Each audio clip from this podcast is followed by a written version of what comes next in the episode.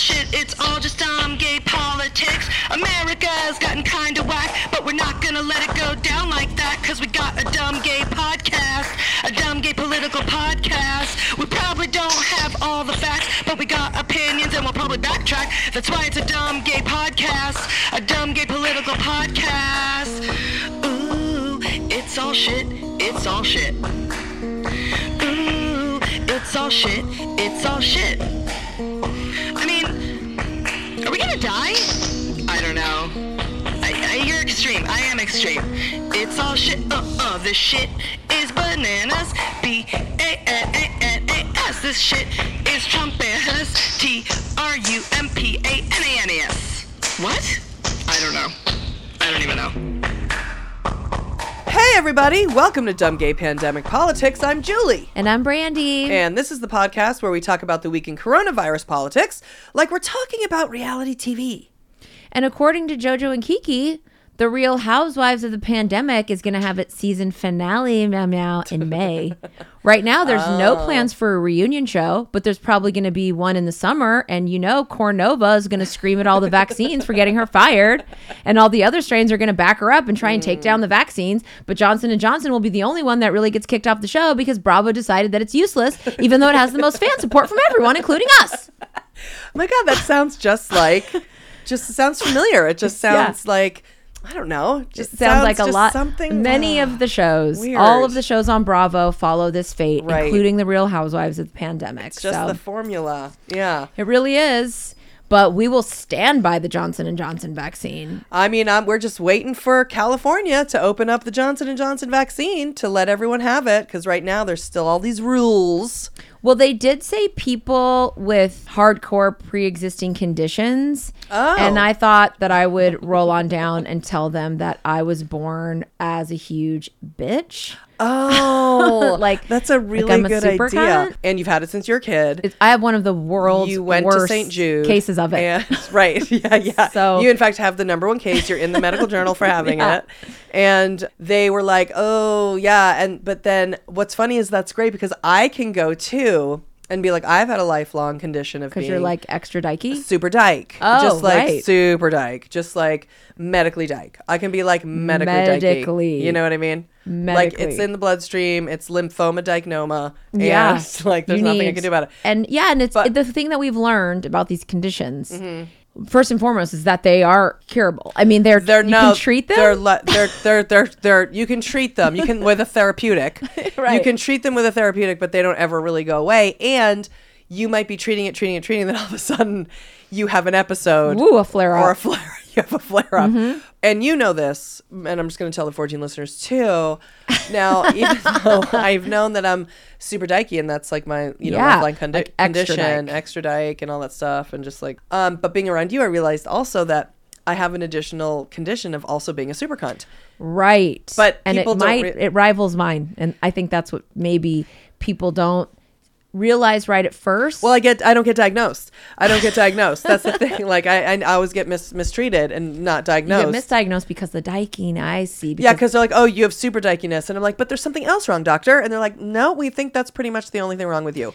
you know, but that could be what caused the cuntiness, rather than me, where mine was a birth defect Oh, right, like or a mine, birth enhancement, like mine as was I like to say. like a birth enhancement. Yeah, yeah. Right. You're not. You know what? Let's be politically correct. I'm strong. It's not. I'm strong It's not it. a debilitation. No. and it's not a handicapped. No. you are cuntabled. yeah, You are cuntable, cuntable. and it's true. you are cuntable. I have to learn. I've had to learn to live with it, Mm-hmm. embrace it, and just lean in, lawn in, and lean in, You got, Lonnie. yeah, you got to lean in, Lonnie. You got to lean in, and I've had to learn to live in my super dykiness and super cuntiness Which- together. but we think one. that what happens is like a lot of times, like say you have, you know, the knee problem, which caused the back problem. Mm-hmm. It's that the super cuntiness would came from the original, you know, condition of the dykiness. right? Yes. So- it, j- metastasized Right. into cuntiness. But the, the the moral of the story is simply that you don't want these types of conditions to then be flared up with Cornova. right? No, you because don't. then you're getting into a cunt with COVID, and nobody's looking for that. Okay, so we want the Johnson and Johnson. nobody, nobody, nobody's looking for a cunt with COVID. That is means so many different things. Yes. It really does. So I just want to say real quick, if you're new here, welcome. or uh, you were only here for Cornova and the Real Housewives of the Pandemic, and that shit's about to get canceled. You should give our Patreon podcast a try. I know it's hard to imagine paying for podcasts. We all think of them as free and we want them to be free. And many, many, many, many, many, many, many, many, many of them are, including this one. Yep. So, to that we say Patreon is different. It's a community with lots of different types of content and content creators. Our Patreon podcasts are completely different than this. They don't even seem like podcasts. First of all, there's no ads, none. Yep. We don't act like it's a show at all. Nope. Um, we don't produce it or prepare it or edit it. We think of our patrons not like our 14 listeners, but more like a group hanging out. Like right. it's, the It's the- group. it's the group. It's the group. It's totally different experience than this podcast. But the thing is, you can import the feed into your regular podcast player. So even though the Patreon podcasts are different, they're just as easy to access once you sign up. It really doesn't have to be a whole thing. We do two a week and they're both an hour long and cost a dollar. If you're interested, go to patreon.com slash dumbgaypolitics and you can listen to a free one from September called Windows Up Sing Time. Just scroll through the locked podcast until you get to September of 2020 and you will see that it's free and you can just press play. And then if you like it, subscribe. You can cancel anytime. You don't have to pay for a year or anything like that. You can literally cancel after one week. And speaking of, thank you for that wonderful, wonderful sales pitch memo. It's Mm-hmm. necessary and necessary. So we got a mystery gift from one of our patrons. Oh. Okay. I think it might be Kate Vogel since she's the one that got us the yarmulke for dumpling, Mm-hmm. which we recently sent pictures of to my aunt Mm-hmm. to cheer her up. Nothing like a picture of dumpling in a yarmulke. So, but on a, a recent Patreon, we watched YouTube videos trying to remember playground songs, Yes. like playground clap routines, like "Down, Down, Baby, Down by the roller right, right. coaster, Shimmy, Shimmy, Cocoa Pop," whatever the fuck, and we clearly didn't still remember them. Mm-hmm. And we through that we ended up talking about string games Right? because I played them Yes. on the playground. I have two moves I still remember. Mm. It's called cat's cradle, and you twist them together and put them underneath, and then you pull it because you're always doing it off the other person holding the Right. string. Right. So we got a mystery book called Cat's Cradle, and it's the book of the string figures. It comes with the string, like really nice. Oh my God, we got to try it. neon string, all of the instructions, detailed instructions. Oh. Though I've tried to find out, I've been waiting, waiting, waiting to find out. We did this Patreon like at least a month ago. I haven't been able to find out. So, um, thank you to whoever sent that. Okay. You know, it's one of the joys of the Patreon. One of our favorite Patreon friends is Megan Canale. We met Megan at our live show in Austin. She drove down from Fort Worth. She got an Airbnb and then she rushed to the show after checking into her Airbnb and she had a gift, but she forgot it at the Airbnb. So then she mailed the gift. And when she did, she sent pictures of our drunk asses with her at the show, which are now on the Drug Den Bulletin board. We love her so much. She got me a shirt that says, You look weird, you're gonna be weird. But on the front, it just says, You look weird. On the back, it says, You're gonna be weird. So I walk around in the shirt that just says, You look, it says, You look weird. Y A, you look weird. It's so great. I just like live. Uh. She sent us this little treat. Meow. And she says, Well, well, well. Another year, another note, and small token of my appreciation. Happy belated birthday to my second favorite Capricorn, Brandy. I'm obviously my most favorite, as I'm a selfish prick. Uh, it's been two years since you guys were in Austin, and I absolutely cannot tell you how much I am itching to see you guys back on stage. So much so, I have rewatched all of your In Your Box Office episodes on YouTube. Much love to my two favorite ladies. Thank you once again for making my year worth living. Hashtag forever 21. dumpling. It was dumpling, Megan. It was. He perked up at the end there. He's hiding behind Julie's computer. He has been bugging with a capital B. Okay, he's jumping onto every computer as if he's a skydiver, and I don't know why. And he can't go on a surface unless it's on something fragile and important and needed for work. I don't know. I don't know what has gotten into him. But I can tell you this what was in this card, or what's in the letter that she sent us, are these two RBG cards that say Dissent. And it's RBG the Gator, as in Ruth Bader Ginsburg. We like to call her the Gator. The Gator. She's basically dressed as Lady Justice with a crown on, and there's the scales of justice and a sword.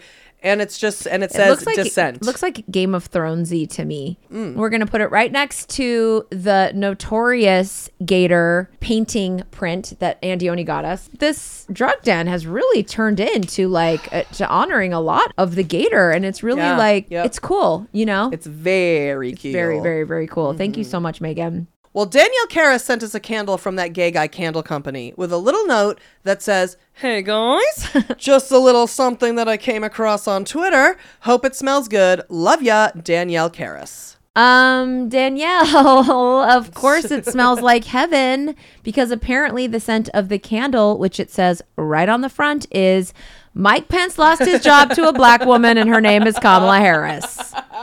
It is so cute Oh my god. and so genius. We love it, Danielle. Love. We love, love, Love love, it. Our WAP candle just ended yeah. and we're gonna put this right where the WAP Ugh, candle was so on our, on our shrine. Yep. We have our Wick Effects Candle Co. candles. We have a assorted variety from Mike Valdez and Andres and Patchouli.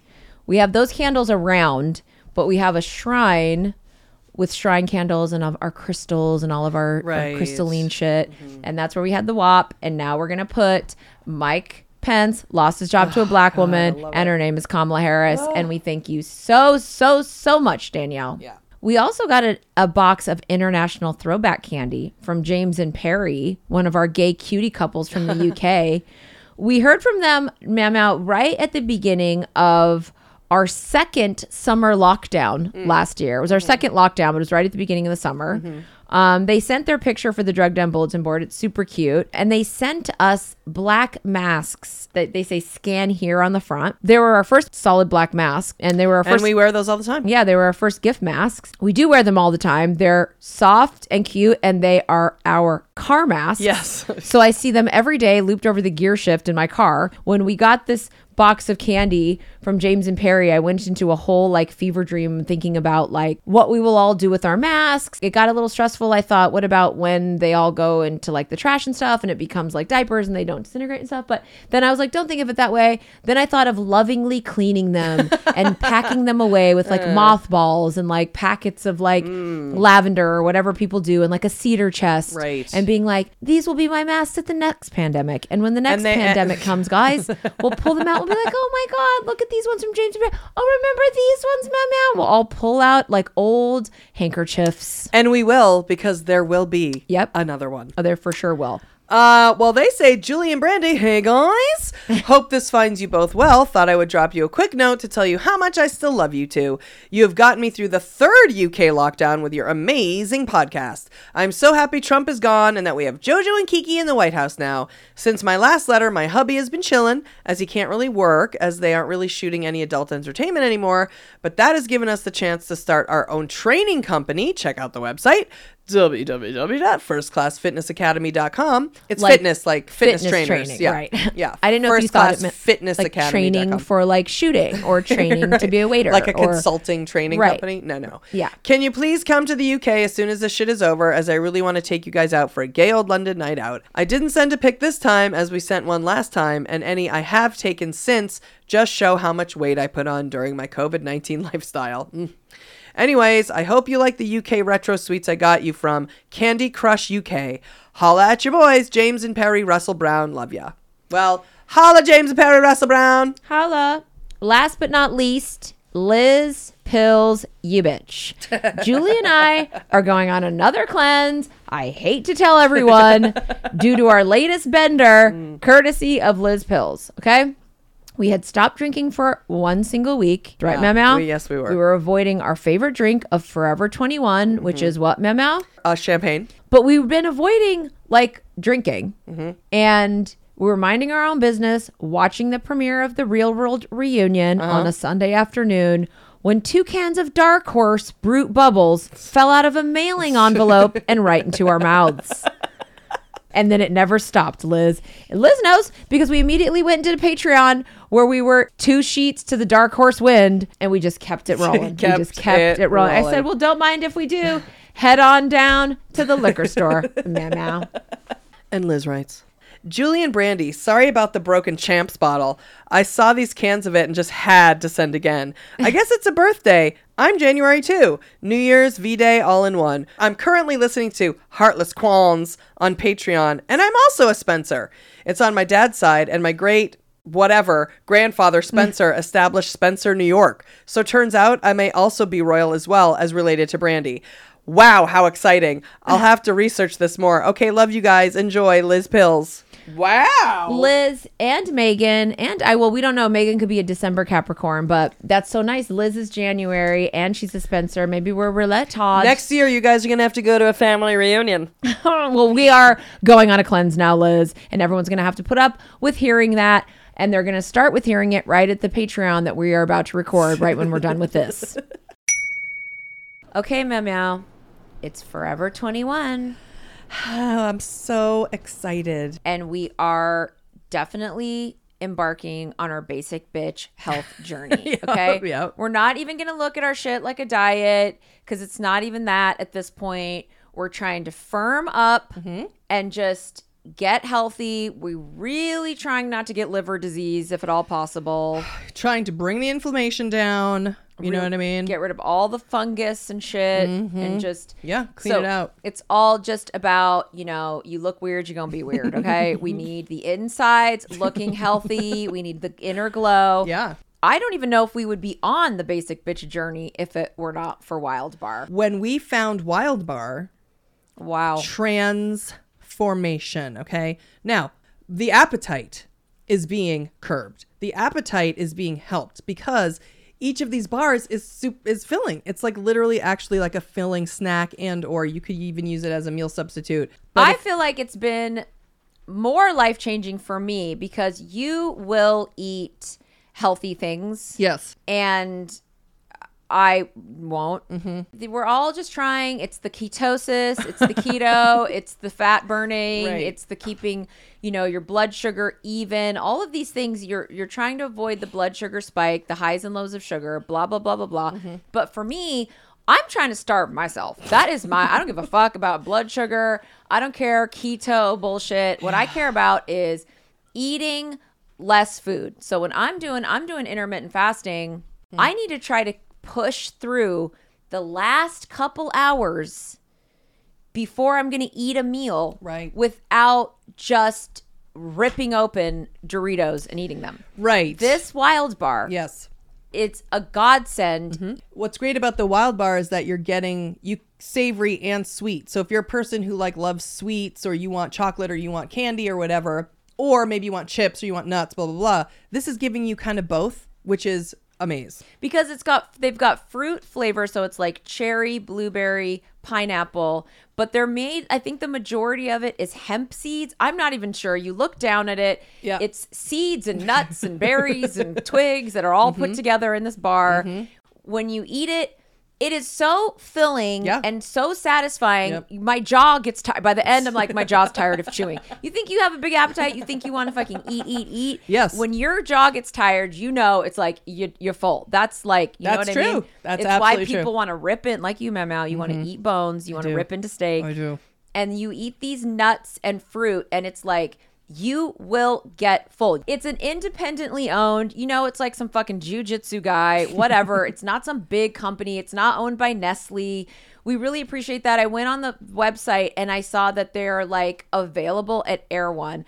I don't even know if they have them anywhere outside of LA or I've or, never heard or like San Francisco. Uh-huh. Like, but you know, you see Jennifer Aniston walking out with like a bag of algae and Right. she's like eating it and it costs $350. It's like, it is so, they are so particular about what they carry. They just will not. It is, it's every single, you know, everyone in there is like wearing patchouli and like worried about the Oh, environment. I'll tell you, we, we're it's countdown T minus to when Jennifer Aniston is walking out eating a wild bar. I'll tell you that right now. And if you want to be like Jennifer Aniston walking out of Erewhon eating a wild bar, then you need to go to wildbar.co, wildbar.co. Put in promo code DUMBGAY to get free shipping anywhere in the US. Again, go to wildbar.co, put in promo code DUMBGAY to get free shipping anywhere in the US.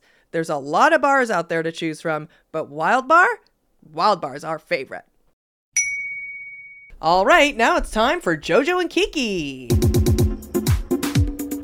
lock the doors, lower the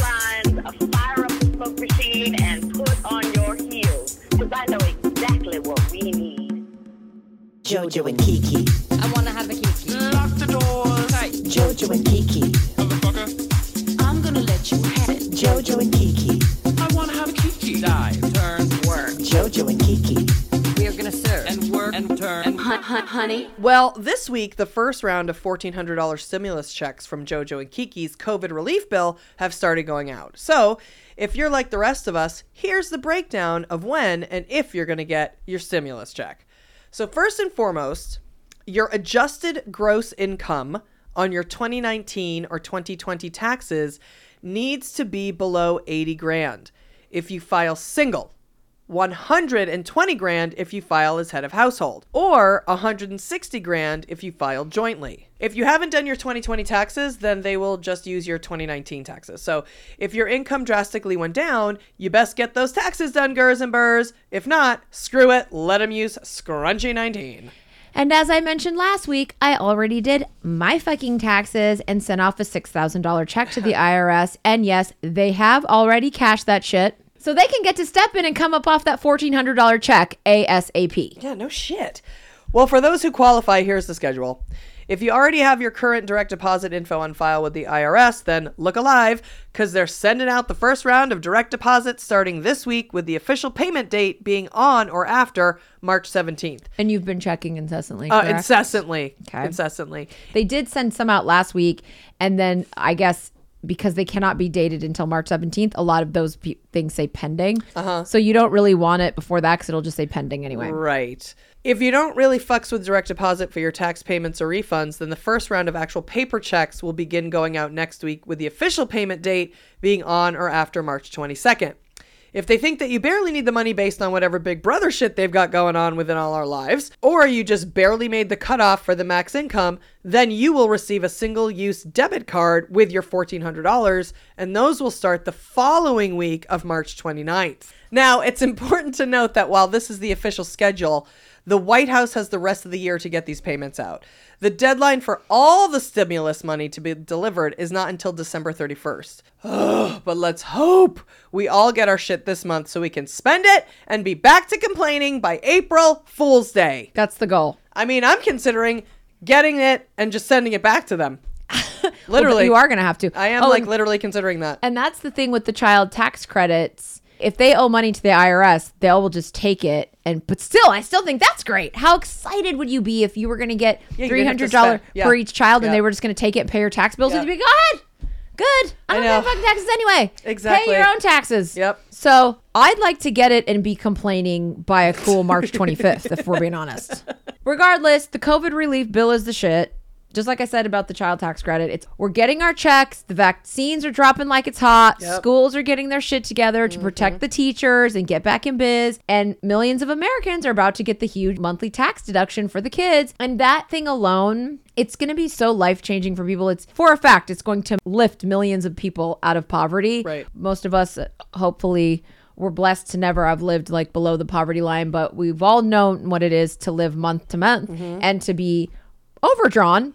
And now you're, uh-huh. you know, robbing Peter to pay Paul, Yep. whatever that saying is, and Yep. borrowing money. And people live like this with kids, and they live like it, and they work their asses off. And I just, there's just something about it. It just makes me so touched. I'm truly touched at what Yep. the the difference in people's lives that just, you know, this. And let's not forget, not one Republican voted for it. Let's not forget all of the. You want to talk about the pork? Let's talk about the porks that are on television telling us how much pork is in this bill. And as we told you last week, there is no pork in the bill. This is actually helping people. Actually, Yep. actually helping people. It's truly amazing. And to prove it, JoJo and Kiki Meow Meow have kicked off a three week trip across America to help get the word out to people who are trapped in towns and states where the media is controlled by the MAGA morons. So great. So this is what we know about the multi-week JoJo and Kiki COVID relief concert tour across America. First and foremost, they've broken each day into themes that highlight different awesome parts of the bill. So yesterday, which was Monday, was the Help is Here Day. Help is here. Help is here. Help is Help here. is Honey, here. help is home. Ugh. Joe Biden gave a kickoff speech at the White House, and Kamala Harris and Doug Harris, just kidding, hosted a launch event in Nevada. And since our First Lady, Dr. Jill Biden, is a teacher who loves educators, she went to New Jersey to emphasize the impact of the bill on students and teachers. Yeah, I think the first so the first day, which was Monday, it's more just like general. This is this is just general overview of the whole thing. So then today, Tuesday, if you're listening today, this comes out. Tuesday is the Help for Small Business Day. Help mm. for small businesses. President Biden will fly to Pennsylvania, and the Vice President and Second Gentleman. That's what they call them now. The Vice President and Second Gentleman mm. are they're flying to Colorado to talk with small business owners there, which is great because Denver just got hit with 27 inches of climate crisis snow on top of everything else. And we have like a few of our 14 listeners that we love are in Denver and mm-hmm. Um, and they have small businesses, ironically. Yep. So hopefully they get to go see Kiki and. Doug. I would love to be like, can I give you a hug? now, tomorrow, and by the way, I would want to hug and Joe too, and I want him to hug me and hold my shoulders and kiss my forehead Yeah. and smell my hair. Okay? Oh my god, I want to Please. smell Jill Biden's hair too. Oh my god. She probably smells so good and just like Probably holds you does. good. She probably holds you really Yeah. good. Really, really good. And then pat, pat, pats you. Yes. Now, tomorrow, Wednesday, the theme is Help for Schools. And Jill Biden will be in New Hampshire, and Doug, Kamala Harris's husband, will be in New Mexico. And then on Thursday, the theme is Help to Stay in Your Home, which will highlight measures in the bill to cover back rent, protect people against eviction, and aid people suffering in homelessness. Then on Friday, JoJo and Kiki will both travel to Georgia for the final theme of the week Help Immediately with Direct Checks. I mean, it just feels like the people involved in this administration understand. It does. I love the way they're not getting pushed around too. They know that they've got to get the message out. They Mm-hmm. know that that the MAGA morons are twisting and turning and Right. manipulating the message. And it's like I love that they're going like no and it's not just red states you know it's blue states too and it's blue states with MAGA morons in them. You know because I don't see them stopping by California motherfucker. Right. they are not coming anywhere near this bitch. Right. they ain't going to New York. They're like you got it. I think you know the news. I think you've Mm-hmm. seen Rachel Maddow and I think you know what's in the bill. And you know what? People should be doing they should be listening to this podcast if they want to know what's in the bill because we told you guys what was in the bill and we also talked shit all about Republicans. Last week and not a day, not even 24 hours went by before Meghan McCain was up on the View talking about the pork in the bill. And you said it, Mama. You said they call it pork, and then bitch was up there talking about They're pork in the all with their stupid fucking talking points, and they want to they they want to do anything they can to tear apart not just this bill, but it's like harkening back to Obama. It's all Mitch McConnell and what did the Republicans do? obstruct, Nothing obstruct. but obstruct, Yeah. and that's what they're doing now. It's the most offensive it's ever been, being that we're in a pandemic. We are literally watching climate crisis after climate crisis. Uh, one after they're the other. whining and complaining about small government and when's Joe Biden going to give a press release and they want to make something out of nothing and you can keep trying it you can keep trying it but you're yeah, done it's like before they were the party of obstructionism, but now they're they are it's the same thing. They they don't they have a single issue and it's obstructing That's and, it. and preventing voting. But it's just gotten so much more toxic because they don't just stop progress. They they They- they, they contaminate it. it. Yes. They contaminate Yes. it so that people normal somewhat normal, you know, people uh, maybe they might be a little dull, they might be dullards, but they're become easily influenced and they start to think that some they are they are tricked into thinking that something good is something bad. Right. And it's Right. It's absolutely they have gotten so good at it. if they're they're beyond amazing at it And it's just they're amazing it's, at it's it like the literal definition of toxic and it, it it's toxic. So the tour is going to continue after this week, the concert tour across America, but they haven't given specifics on who and where they'll be. Mm-hmm. But we do know that Biden has gotten Gene Sperling, who is a hugely famous economist. Mm. He served as the director of the National Economic Council under both President Clinton and President Obama. And Gene, the machine, is going to be in charge of implementing the massive relief package, meow meow. It's a lot of money going to a lot of different machines. That's why we need Gene the machine. And it's going to take a wizard to get it done efficiently. And apparently, Gene Sperling is a wizard. And and doesn't the name Gene Sperling sound like a wizard? uh, Gene Sperling, wizard. Gene Sperling sounds like a wizard, Yeah. and I just can't help but think of the movie Dave with with uh, fucking Kevin. What's his name? Who we're not big fans of, but I don't care. Kevin Kline. Kevin Kline, and he becomes the president, and he has his friend who's a, t- an accountant, a whiz, and they sit and they have coffee and they drink and they're in the White House and they're in the Oval Office and it's just one night and it's a montage. And Dave says to him, Oh, I love the, oh, the montage where everything gets done. everything everything gets done. There's papers everywhere, papers everywhere. And he's an accountant and he's doing the numbers and he's crunching the numbers and he's crunching, crunching, crunching, crunching. At the end of it, he figures out the economy. And that's what Gene's going to do. And that is what Gene is going to do. In addition to the JoJo and Kiki and Jill and Doug, other administration officials, including major cabinet secretaries, will do regional and national interviews and events this week to further amplify the positive messaging about the COVID bill.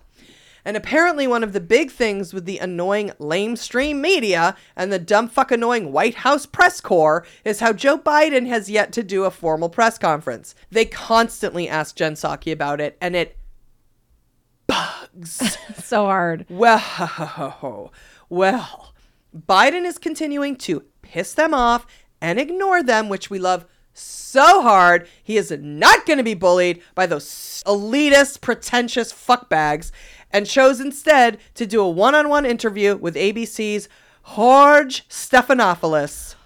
Jorge Stephanopoulos. uh, They uh, uh, why they always pick him? We are looking in our QNani friends. we do have some QNani friends. Mm-hmm. We're gonna have the QNanis find out why, why, why, why, why, George Stephanopoulos? why, why every time, why, And yet, Why? every time we put on Good Morning it, with George A- Stephanopoulos, he's there's never- he's he's not never he's there. not there. No. why do they always pick him?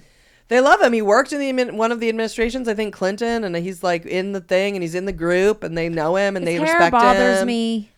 He's little, you know what I mean. Well, that's He's- fine. He looks like Dukakis. I don't know. He's they just like they think he's nice. I don't, or they think he's smart. Well, it's going to air on Wednesday on Good Morning America. You're right about the journalists, and they clearly want to catch Joe Biden having some senior moment or being sleepy, stuttering Joe. Mm-hmm. And the man is too busy fixing America to worry about being bullied by the arrogant assholes in the White House press corps. I love how Trump he's being in terms of like his confidence right now. Mm. Like, with his decisions and the whole thing with the press. Like Trump obviously loved being on TV and we know that, but he didn't love press conferences Right. because the press are sanctimonious shitbags that constantly hijack and manipulate the fucking narrative. That's how gross they are and it doesn't matter whether it's Trump or not. They're still that way. And by the way, and that's what I'm saying. This goes for all the press that covers the White House. By ignoring them, Joe Biden is refusing to be trapped into making some gaffe about Andrew Cuomo or Mm-hmm. immigration or even Senate Republicans or Joe Manchin. Like, you know, they're going to trap the guy till he ends up dropping the F bomb about Joe Manchin or calling him an idiot. Now we're screwed and nothing gets passed because Joe Manchin's got fucking his West Virginia panties in a bunch because Joe Biden was slightly insulting to him because he's having a fucking senior moment and talking about the guy at the pool. You know what I mean? Like, we can't have it. And he knows that. He didn't he doesn't need to do shit for the press. He sends White House press secretary Queen Jen Psaki out there every single day to talk to those motherfuckers. And half the time there's an administration official out there with her clarifying specific issues. And it's never enough, is Mm-hmm. No, it now? Mal? no. There, there. You, you can explain. I could sit and explain to you the facts. I could lay it out, lay it out in a in a blueprint. I could give you the blueprints, and yet literally a printed out thing uh, with every answer that they're of what they're asking. answer. And they'll ask it anyway. They'll ask it again and they'll ask it in a different way and they'll ask it as if you haven't just answered that. And even if you have answered it, now they're offended by that answer and they're asking it in some. It's like, Yeah. And she's like, you- I said that two minutes ago. I know we're raging out. I'm on one and I need a drink and haven't had one and I'm not going to have one. So we're all just going to deal with all of the riage and the rage, right, Memo? The wonderful cleansing, right. cleansing rage of it all. So if you don't believe us and you want to defend the White House press corps and you think that the fucking liberal lamestream media has got it going on, stick around, okay? Because we're going to break it all down for you in the next segment.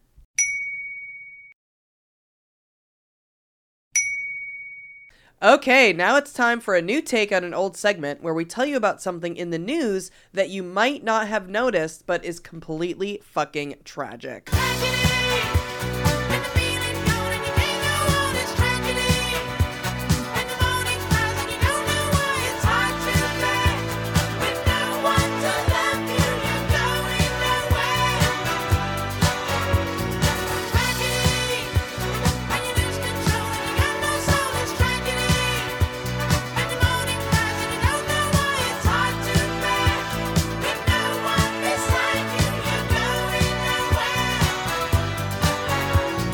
This is the part of the show where we tell you about things in the news that you may have missed, but they are too tragic for us to ignore. And today we're talking about the reporters who attend the White House press briefings, otherwise known as the White House Press Corps. And you may not have noticed, but the reporters in the White House Press Corps are completely fucking tragic. Now, we have hated the reporters that cover the White House press briefings since Trump was in office. And we still hate the exact same ones that have carried over to the Biden administration. All last year, we covered the majority of Trump's coronavirus briefings in a segment called Coronavirus Live. And every week, we'd start out focusing on Trump's dumbass lies and bullshit, but inevitably, by the end, we'd end up hating on the stupid fuck reporters from the mainstream news outlets because they're completely fucking tragic and insufferable. We lived for Trump hurling insults at them because they deserved it. They are so annoying that we ended up hating them more than we hated Trump. Why? Because the vast majority of them are self important shit stirrers who ask repetitive questions that they already know the answers to because they don't really want the answers. What they want to do is antagonize and provoke whoever it is they're questioning. Exactly. The reporters in the briefings are so caught up in being unbiased that their questions come across as argumentative, entitled, unproductive, and biased. Like, we finally got people in the White House who are looking to pass progressive policies and inclusive legislation, and these twits are over here throwing salt in the game every second. Hello? Is your mom home? Because I want to let her know that Republicans don't need MSNBC reporters to defend their concerns at the White House press briefings. They have their own hookers from Fox to do that for them. Yes, and the Fox News narcs are still at every single press conference spewing their shit at Jen Psaki, so don't worry. And just in case you guys missed our news segment called Hot Saki for Lunch, Jen Psaki is the new White House press secretary. Jen Psaki, let me tell you, is everything mm. to us. Okay? We used to enjoy the comic comeback stylings of Trump and Sean Spicer and Sarah Huckabee and the best of the best, Cunty Kellyanne Conway. But what we enjoyed about those goonbags was the way they would clearly telegraph the fact that they hated the reporters. They didn't hide it. And it was entertaining as fuck because we hated them too. But now, Jen Psaki has shown us how an actual, actual, intelligent, elite, top of her game, professional does it. And turns out, sweetie, it's even more entertaining. she calmly runs circles around every nitwit in the briefing room, and we are so goddamn obsessed with her that Julie puts it on for me when I have panic attacks and need to be soothed. Yeah, it's true. uh, I literally just did that. Um, and we have some wonderful Hot Saki clips to soothe you in this segment. But first, we're going to play you guys a clip from a couple weeks ago when Secretary of Homeland Security Ale Ale Alejandro Mayorkas took questions from the press corps at the White House press briefing. Now, talk about soothing. Oh, Alejandro Mayorkas is the sweetest, gentlest, most well spoken, hard ass genius that I've ever seen. The guy clearly has a rigid will, an unapologetic, almost hostile moral code, and a very clear and very available well of empathy. We fell in love with Alejandro Mayorkas at his confirmation hearing, but he transcended cheesy love when we saw him speak about immigration at the White House press briefing. It's true. I mean, if we could play the whole thing, we would. Yeah. And we will be playing bits and pieces of it throughout like the coming months when we when we talk about immigration because he's really just handling it. So just to set it up, he comes out and he explains in excruciating detail, excruciating detail, Yep. what his team and all of the people across many departments at the southern border are doing to fix what the Trump administration destroyed. He literally says that they came in and systematically destroyed 20 years of work in 4 years. And while he's describing the work that his team are doing, there isn't a human being alive that couldn't tell how invested this guy is and how much it all means to him. And yet, here are the reporters being dicks. Yeah, I, I, I, honestly, I, I think they show up to the briefing room with a set of questions, and regardless how how many times and how many ways someone has answered the question they have written down, they'll ask it again anyway. They just ask it more aggressively, with more accusation in their voice. Oh yeah, like okay, so this first reporter we're going to drag his name is Geoff Bennett and he's from NBC and MSNBC. And he's such an entitled little asshole that he doesn't even wait to be called on. Okay? So basically, Alejandro Mayorkas goes through the long and detailed, again, the long and detailed, excruciatingly detailed spiel of all the work him and his team are doing. And it was so long and detailed that there really shouldn't even have been even one single question. Honestly, I feel like the whole press corps should have been like, okay, Oh. we don't even, we, uh, that's good. So then basically, after he does his spiel, Jen Psaki picks the reporters that she wants to ask shit and she calls on them so that they can ask their questions. So in this case, she starts, she begins the questioning. Like Alejandro Mayorkas finishes and he's like, okay, with that, Jen, I'll, you know, begin the question. So then he looks over to Jen Psaki. and in this case, she starts with she begins the questioning with this mild mannered guy named Zeke, okay? Who I believe she likes simply because he's not a fucking aggressive Cro Magnon fool. Now, I remember when we did the Hot Saki for lunch, he's in that segment because he asked her a question on the very first day, literally the day of the inauguration, January 20th. He asked her a question in that very first press briefing that sort of like teed her up to talk about like Biden and transparency. And I think she trusts that he's respectful and will ask questions that allow the White House to put their best foot forward. That's just what I think. Alejandro Mayorkas is this really sensitive guy and he's there and she's like, okay, Zeke, we'll start with you. And it's like, okay, here we go, Zeke. It's like, of course, okay. So she throws the first question for for Alejandro Mayorkas to Zeke the Freak. So he asks, it's all fine, fine, fine, so fine, fine, fine. Now, Zeke is done. Alejandro Mayorkas is done. They do like a back and forth. Before she can even call on the next reporter, this fucking asshole, Geoff Bennett, yells out to get Alejandro Mayorkas' attention. And then he just barrels on. And of course, what he asks is super fucking annoying too. Now, I know you guys are going to be like, Jesus, I mean, they're just really going in. And this isn't even, it's completely, these questions are taken out of context. And when you watch these press briefings as a whole, it is enraging. And I understand that It I'm in a really rage is. in general, but it's annoying, right, Mama? You got to if you sit and watch from beginning to end, you'll you'll get it. I mean, I know that it's y- nobody wants to criticize. Nobody wants to be the the bad guy like Jen Psaki. No one wants to be the bad cop. guy. It's the bad cop. We're not mad at them like Trump is mad at them. They're not the lying media. They're not fake news, whatever. But what they are are Assholes. They're assholes. and it'd be like having a conversation with somebody and everything they're they are the person in the conversation that has to be contrary contrite. They have to not agree with anything you say. They have to turn everything you say around. They're they smug. spin your words. They're smug. They're condescending. They're patronizing. You don't like how they sit with their legs crossed and they hold their their cocktail. Oh. everything about everything, about they're them. laying back looking at you with these eyes like Yeah. well what do you do? And you're like well what the fuck do you do? Right. Because there are a handful of humble, nice people in that room and they stand out like a sore thumb and you want to just like flock to them because you can't believe that the, and you're like well jesus who do they work for? Some small one horse town Right. newspaper? Because they're so humble and so nice. I don't care this guy's a smug asshole, and I don't appreciate the second question in not letting Jen Psaki call on the reporter. It's not Paris Hilton walking out of her, you know, prison, 10 day prison stint for her DUI. That's not what this is. You're not screaming out. You're not a paparazzi crowding Britney Spears' car. That's what it feels like, like they're paparazzi. Yeah. That's what it is. Yeah. And when we're in the pre- White House press briefing, I actually want answers to the questions. I don't want made up, spinned out, aggressive, adversarial questions just because you think that you have to do that to make yourself look like you're unbiased, when in fact, you're being biased, like we said. A, a question about um, how unaccompanied migrant children are handled. The process that you articulated is the same as it was under former President Trump. It's the same as it was under former President Biden. The difference, as I understand it, with the Trump administration was that they held children for a longer period of time. How can that process be sped up? There are immigration advocates who say most kids who come here unaccompanied have the name or a phone number of a relative here in the U.S. and that they should be matched with them promptly. So let me, let me, if I may, uh, correct um, um, You one may. of the premises uh, uh, of your of your question. Because you said that we're handling them in the same way uh, that the Trump administration did, and that is that is absolutely um, uh, inaccurate. The, the process that you articulated is Well, um, actually, the Trump administration expelled children uh, Moted. to Mexico.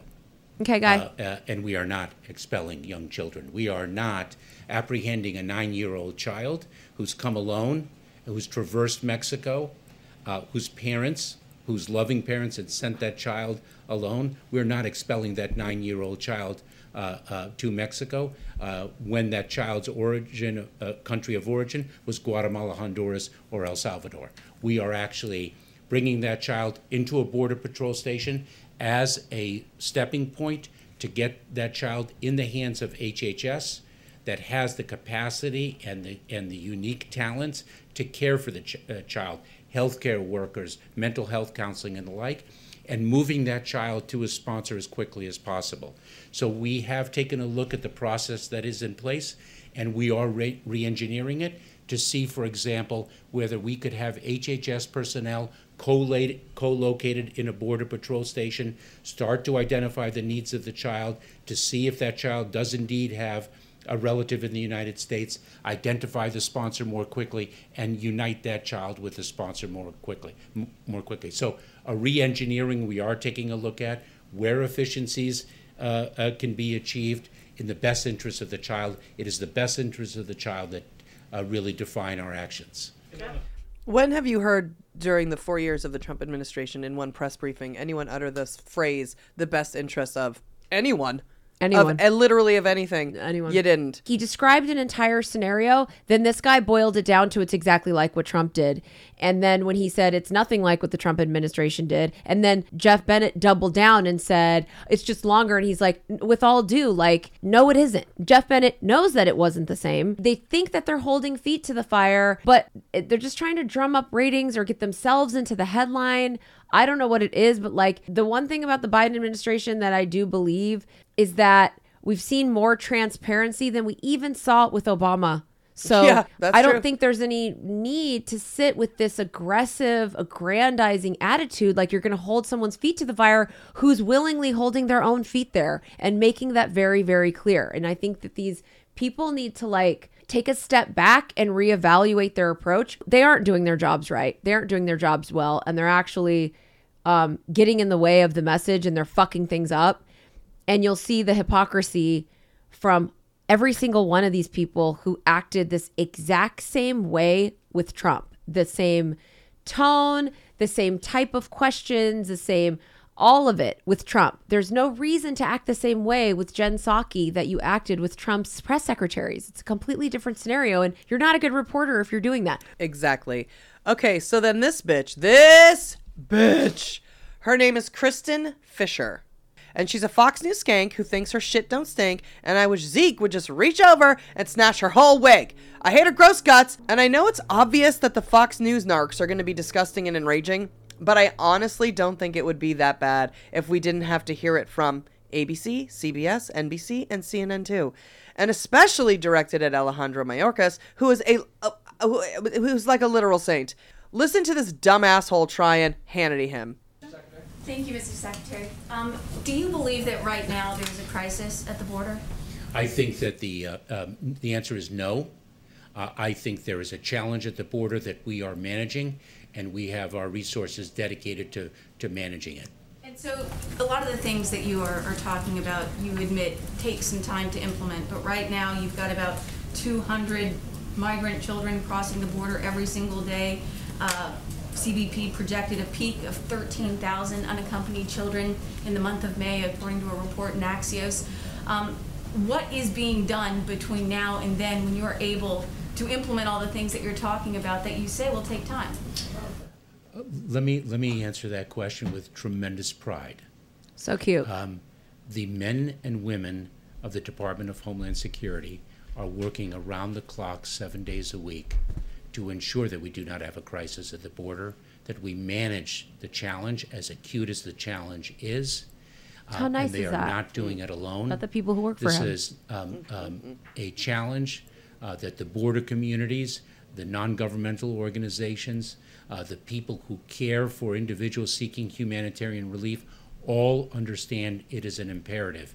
Everyone understands what occurred before us, what we need to do now, and we are getting it done. Respectfully, sir, though, one of your predecessors, Jeh Johnson, he said that a thousand illegal border crossings a day constitutes a crisis, that it overwhelms the system. We're at between three and four thousand now, according to CBP officials. So, uh, how is this not a crisis? Um, I have explained that quite clearly. I, um, uh, we are challenged at Yeah, the how many times do I need The to tell men you and it's not a women of the crisis, Department of dumb Homeland bitch? Security uh, are meeting that challenge. It is a stressful challenge, and we are. That is why, quite frankly, we are working as hard as we are, not only in addressing the urgency of the challenge, uh, but also in building the capacity to manage it and to meet our humanitarian aspirations and execution of the president's vision. Yeah, but with all due respect, sir, how do you spell the word crisis? Right. And if you could spell that also and define it. And then after you define it, can you please explain why there's not a crisis at the border for the 500th time? And then he's like, "Don't don't bring up Jeh Johnson, okay? He doesn't go here anymore. I don't care what he said was a crisis. This is my time to shine, and I decided there's no crisis, okay? I'm ahead of what's a crisis and what's not right now, and I'm telling you it's not a goddamn crisis. Yeah. When it's a crisis, and I think feel it's a crisis, I'll tell you it's a crisis. I told you it's a challenge. I told you we're working hard. I told Yeah. you we we we inherited a, a full mess, and in fact, I'm so classy and respectful of America and this government that I'm not even saying that the prior administration left us a crisis. So why don't you write that down and go back to Fox Yep. and go suck some more dicks. Exactly.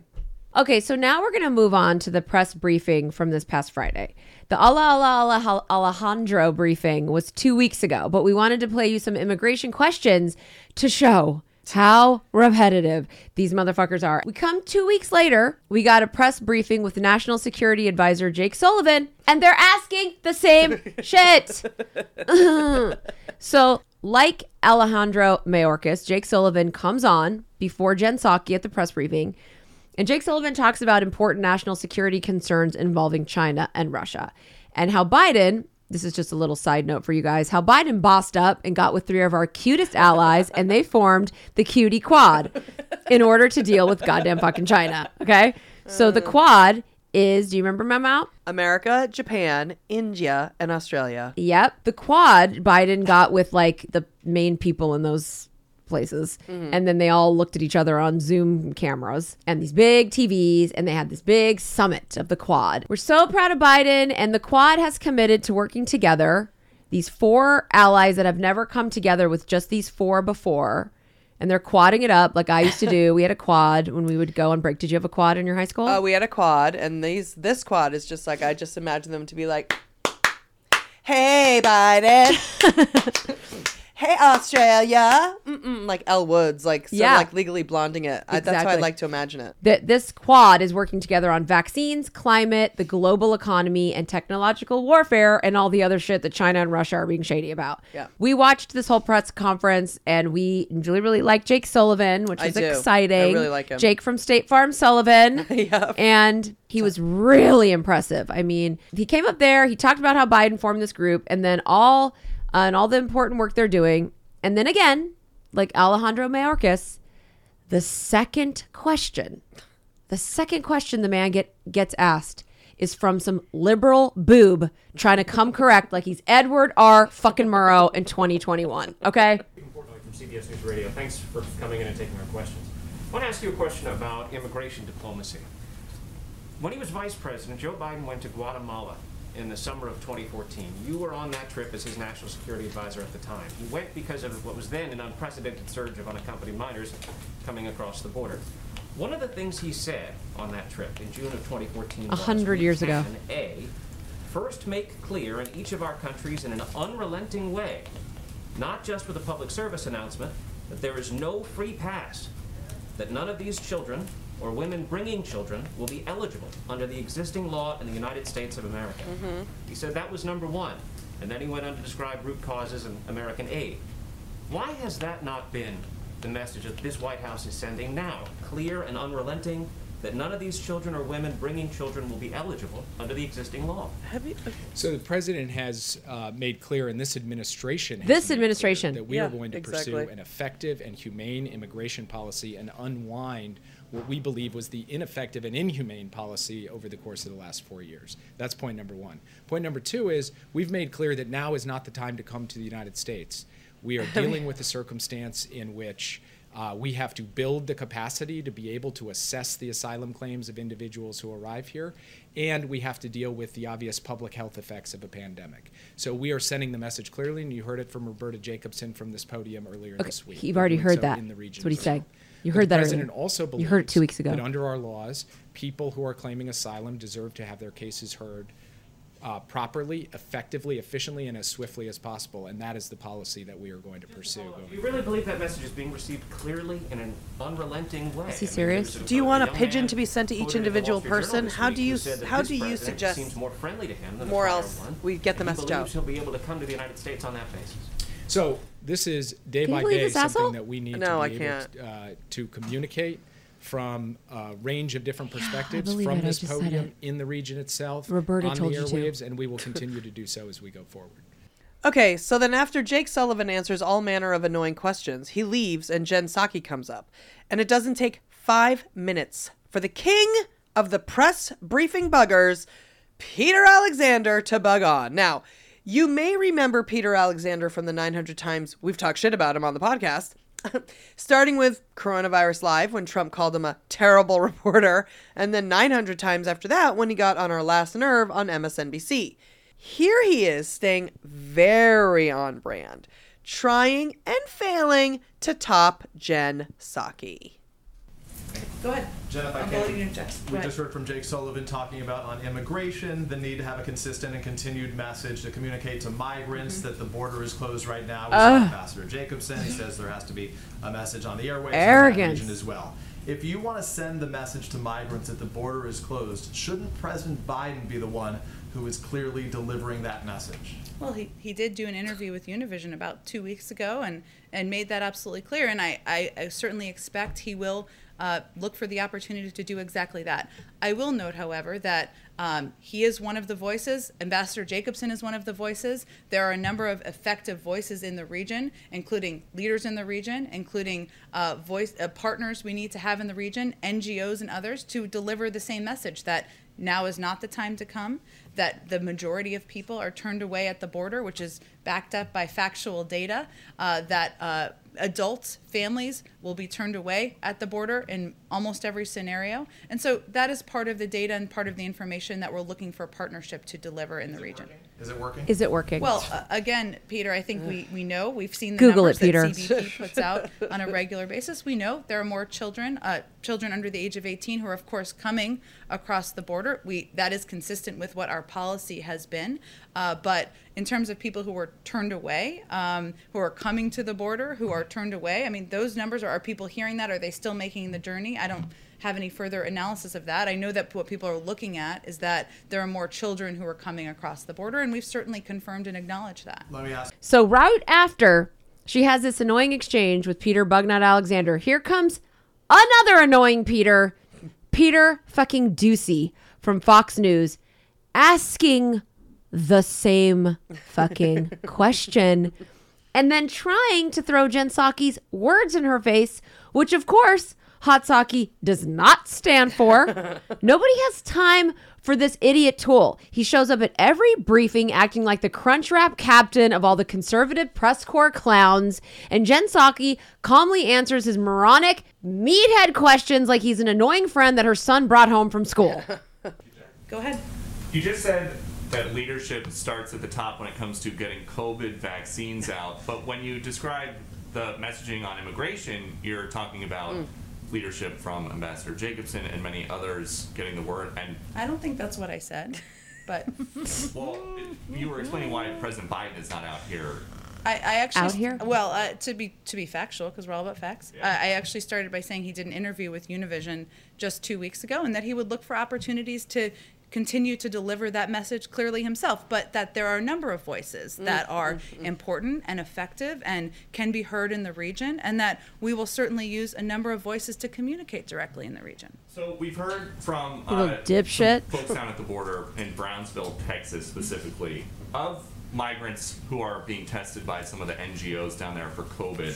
They test 17. I hate the way he says COVID. At least COVID. 204 positive tests so far. That's over a 9% positivity rate, more than double the national average. So, what is the federal government doing? Doing. To protect the What is the citizens government of the town doing? like Brownsville, I'm a Republican, and I don't want government doing anything except in Texas when they went off the national grid, and they Officially from definitely CBP don't want data on government. the testing. Well, But let we want walk you government through, down in because obviously there are a Texas. number What of is the categories federal of government individuals who are doing? coming, and this is the Nothing, question you asked Dick. I before, thought you and didn't certainly want an government and doing question. anything on anything. Individuals who are taken into, and so I'm Can you believe You know, at this point, um, I can, and I'm trying to remain calm as if I was Jen Psaki. I'm trying to take a take a lesson from Jen Psaki. You know what I mean? And just be like, um, your question is actually unfounded in any kind of facts, and it's also repetitive, and um, and I've answered it. So now I'm And gonna I'm gonna numb your mind by going through the longest thing about how the COVID testing works. Yeah. Literally, she goes into a 10 minute diatribe about every detail of the COVID testing at the border when she's already done that, just to literally numb this man's mind. Meanwhile, again, making something out of nothing. Why isn't um shouldn't the people who are trying to come over the border hear the message directly from President Biden? Let me ask you something, Peter. Do you think that any of the people who are walking through a mountainside or traversing a river or have sent their only child who they don't want to get raped 5 million times a day in to go into the arms of of Lady Justice of America have a TV or maybe are even listening or even give a fuck. Yeah, they're hiding. They don't care. They're in They're danger. coming here because they have no other choice and they know that America is the beacon of hope and light and fucking whatever. And no matter what anyone says, no matter if they went on and put a pigeon with a bullhorn and flew over everyone, also in everyone's language, then I guess they would go, oh, oh, they say that we shouldn't come, but you guess what we're going to do? We're going to come anyway. Okay, so the final clip is the coup de grace of you might not have noticed, but the White House press corps is completely fucking tragic. And for me, it justifies all of my unjustifiable, unreasonable rage. And it's no surprise that it stars, yet again, Peter Bugnut Alexander and what could possibly be his most tragic turn yet. Peter Alexander has the audacity to try and stunt on Joe Biden by asking Jen Psaki why he's not giving Trump credit for getting the vaccines created through his warp speed plan. Peter Alexander whined at Trump at every single press briefing to the point where Trump called him a terrible reporter and literally eviscerated him into shreds. And now he's seriously asking Jen Psaki why Biden isn't giving Trump credit for the vaccines. It's a stunt queen move on the level of Bethenny Frankel stunting on the Oprah Meghan Markle interview, quite frankly. Yeah, absolutely. And if we had any respect for Peter Alexander, we lost it in this moment. He's a corny cretin who should go work for Fox. Let me ask you about the president's uh, speech last night. This was a speech about the anniversary, the last year since the pandemic began. Of course, he spent a lot of time touting the success of vaccines, yet there was no mention of the president under whose administration these vaccines were developed. Does former President Trump not deserve any credit on vaccines? Well, the president himself and and many people in our administration have conveyed that having making the progress that was made, and we've said this publicly, that was made on these vaccines was a Herculean, incredible effort uh, by science and by medical experts. Um, and certainly, we have applauded that in the past, and we are happy to applaud that again. But I would say there is a clear difference, and there are clear steps that have been taken since the president took office uh, that have put us in a trajectory that we were not on when he was inaugurated. And leadership starts at the top. Uh, it includes mask wearing, it includes acknowledging there's a pandemic, it includes getting a vaccine in public. But even more importantly than that, it includes putting in place an operational process that it that it can ensure that we have enough vaccines to vaccinate Americans, enough vaccinators, enough vaccine locations. None of that was in place when the president took office. Certainly, that's on distribution and the like. But on the development of the vaccines, it was Operation Warp Speed that No, it was wasn't. invented, executed, It was a global under the former pandemic, president. Peter, So in and the money. spirit of Bipartisanship and unity last night. Bipartisanship, As opposed to the if I first hear that comments one more which time. spoke about the denials in the first days, weeks, and months. Why not just say?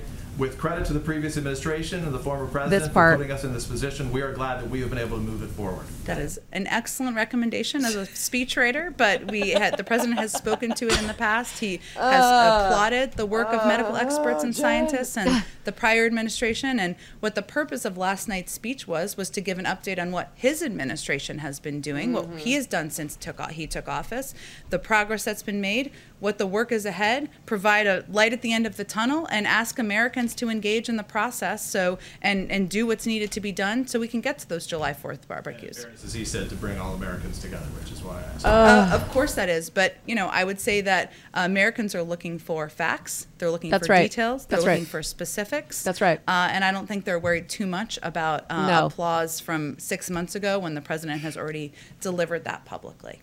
No. So go to bed, Peter.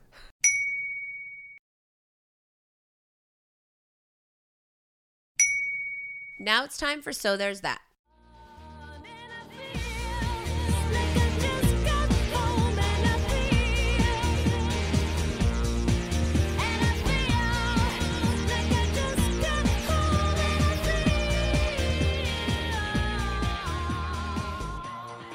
All right, so this is the part of the show where Julie has to find a so there's that moment that's happening because of or in spite of the diarrhea toilet Republicans and the ignorant Facebook Fox News army that follows them.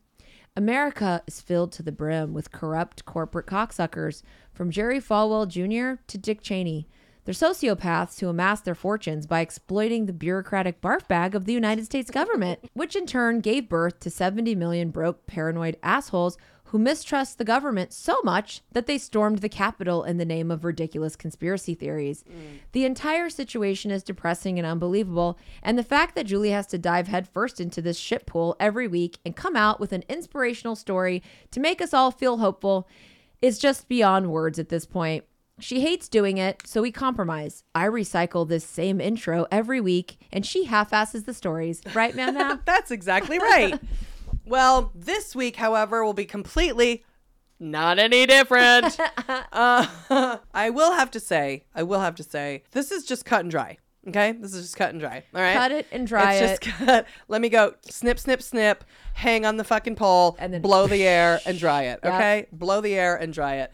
Since JoJo and Kiki have taken office, the sun it shines a little brighter, and the good news and sunny moments they just seem to be appearing more closely together. They just do. They do. So I just need to jump in.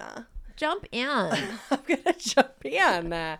Joe Biden has put together the most kick-ass and diverse cabinet, at least as far as I know of or understand. We only know of like this cabinet and the last one, but still. Exactly. exactly. It's amazing. So- we, we like literally fucking love this cabinet. I We think they're fucking awesome. Every enough of single one of them. Every one of them. Now, granted, there could have been ones like this before. I don't know. Doesn't matter. Paying attention now, and it's the and it's important now because now this is where we are. We're living now. We're not living then. We're living now. No. Now, Exactly. I am likened to almost every person he's chosen, literally. But this week, we're confirming some more people. We are confirming our highest ranked transgender person to government. This is historic and historical and historic. Storikina. It is historicina on every level. Her name is Dr. Rachel Levine. Dr. Rachel Levine is going to be confirmed as the Assistant Secretary of Health. She was a pediatrician turned Secretary of Health for the state of Pennsylvania. So she's been working already for several years as the Secretary of Health of Pennsylvania, and now she's going to be the Assistant Secretary of Health of the world. She is walking into the middle of a shitstorm, not just because of COVID, but because, as currently on the table, besides COVID, are a massive amounts of LGBTQ rights, which Right. we've been talking about. And there's all sorts of things when it comes to LGBTQ rights and medicine and da da da. And right now, the conversation and hot topic and debate is about gender reassignment for children. Now, may you may have even watched her adversarial and gross confirmation hearing where Rand Paul tried to compare gender reassignment surgery with genital mutilation. I'm assuming he was thinking about genital mutilation because he had just walked past a mirror nude and saw his tiny genital mutilation and needed to have a temper tantrum. No one likes Rand Paul. Just the just the hot hot messy casserole that is that Capitol Hill walking please. around DC Yep. with the level of Margie Yep. Taylor Greens and the Yeah, exactly. QAnon Yep. Quananis Mhm. and the fucking maggots and the whole vibe. It just literally the level of anger at civil rights, simple human rights. Yep. It's it's disintegrated to the point. It's it's it's un, it's honestly it's unbelievable and what this woman is going to have to contend with Yep. and deal with is is is um, monumental and especially and I'll say it again I probably say it every week Republicanas, Republicans, Republicans. Magans, Republicanas, anyone who's interested in small government, the fact that you're even a part of any kind of LGBTQ conversation, you need to look at yourself in the mirror and ask yourself what you're doing. Because if you truly believed in small government, you wouldn't give a fuck. Get the fuck out of our business. Get out of the biz. Now, I'm not going to get into the issue of children's gender reassignment because it's too goddamn complicated to just whiz by. And honestly, and we don't have any kids. I'm not a parent. I'm not a kid. I'm not transgendered, and no one needs my notes on any direction on it. With that said, like I'll say, I've said it again, I'll say it before, I'll say it again. Regardless of what your opinion is when it comes to a person's body, I believe they're entitled and have the right to do with it what they please. As far as a child goes, I believe that is a conversation they need to have with their parents, their doctors, and the law should empower each of those individual circles to do what they feel they can do, what they can afford, and what's best for them. Now, we don't know what Dr. Rachel Levine's stance is on children's gender reassignment, but I think we can make a pretty good educated guess. Now, what's cool here is that Dr. Levine was a pediatrician. Wow, that's So, great. She has experience working with and for children. And in that confirmation hearing, a lot of the vitriol and a lot of the hate coming from the Republican side was about transgendered children.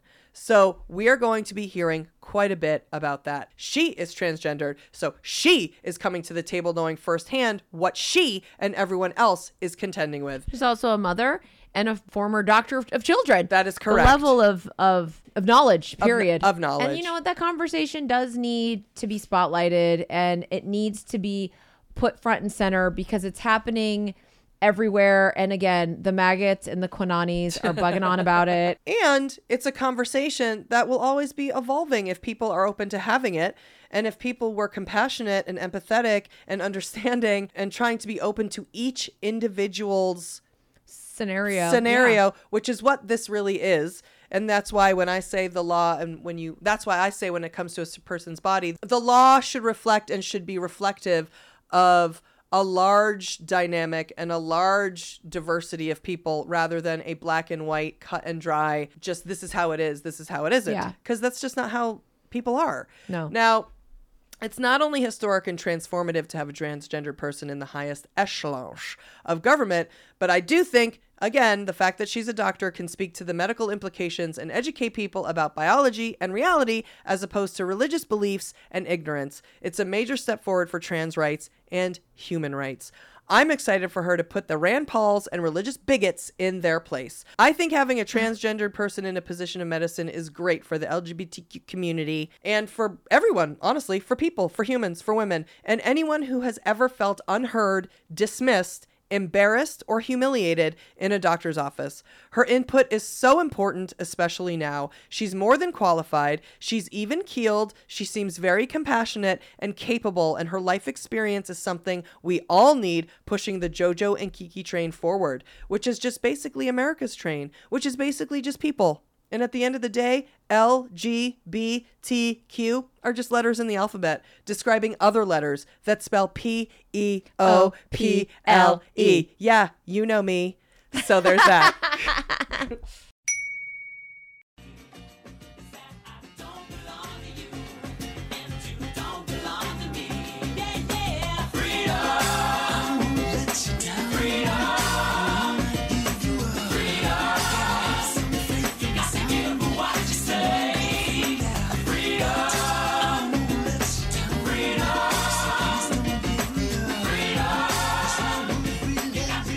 So that's it for this episode of Dumb Gay Pandemic Politics. Thank you guys for listening to our stupid podcast. We love and appreciate all 14 of you so much, especially now after all this time. If you're new here and you like us, but you'd rather not hear about politics, please consider checking out our Patreon podcast. Our Patreon podcasts are completely different than this one. There's no politics, no ads, no structure, no rules, and best of all, no pressure to join the Patreon. Let me just repeat that for the reviewer who likes what we have to say, but quote, doesn't appreciate the endless sales pitch. There are no ads on our Patreon podcast. But unfortunately, that one is not free. no, it isn't. But it's only a dollar. You get one podcast a week for one dollar and two podcasts a week for two dollars. And when you sign up, you will immediately get access to our huge back catalog, which has hundreds of hours of stupid, stress free, ad free podcasts. Plus, you get the philanthropic satisfaction of knowing that with one single dollar, you are contributing to what has become basically our sole source of income in this pandemic. But if being pressured to help us pay our bills out of the kindness of your heart isn't working, then go to patreon.com slash dumbgaypolitics and listen to a free one to see if you like it. All you have to do is scroll down the locked podcast until you get to September. Then you look for the episode called Windows Up Sing Time, and then you just press play on the little side triangle. You can listen to the whole hour right there from your phone or your computer or your tablet. You don't have to download anything or sign up for anything. Nope. And I know we tell you this every time, but if you do decide to sign up, navigating the DGP Patreon community and listening to the podcast is super easy. You can always just go to patreon.com slash dumbgaypolitics and it's all right there. Or you can download the free Patreon app and listen on that. Or or if you don't want to deal with all that, you can easily import our Patreon podcast feed into iTunes or whatever podcast player you use. And then it'll just automatically show up there next to whatever podcast you subscribe to. If you're curious at all, you should go and listen to the free one. You literally have nothing to lose. And as always, it's been real and it's been fun. But mostly, it's been gay and it's been dumb. How'd you do, I? See, you've met my faithful hand in hand. He's just a little brought down because when you knocked, he thought you were the candy man. Don't get strung up by the way I look. Don't judge a book by its cover. I'm not much of a man by the light of day, but by night I'm one hell of a lover. I'm just a sweet transvestite from transsexual Transylvania. Let me show you a rhyme and maybe play you a sign.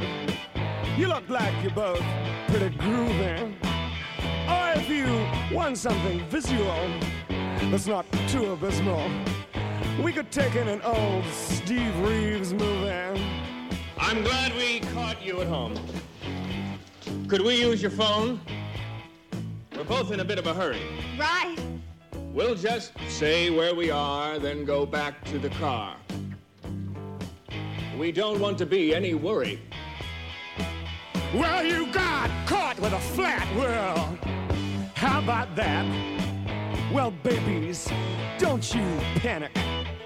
By the light of the night, it'll all seem alright. I'll get you a satanic mechanic. I'm just a sweet transvestite from transsexual Transylvania. Why don't you stay for the night? Night. Or maybe a bite. Bite. I could show you my favorite obsession. I've been making a man with blonde hair and a tan, and he's good for relieving my tension. I'm just a sweet transvestite uh, from transsexual Transylvania. Sweet transvestite uh, from transsexual Transylvania.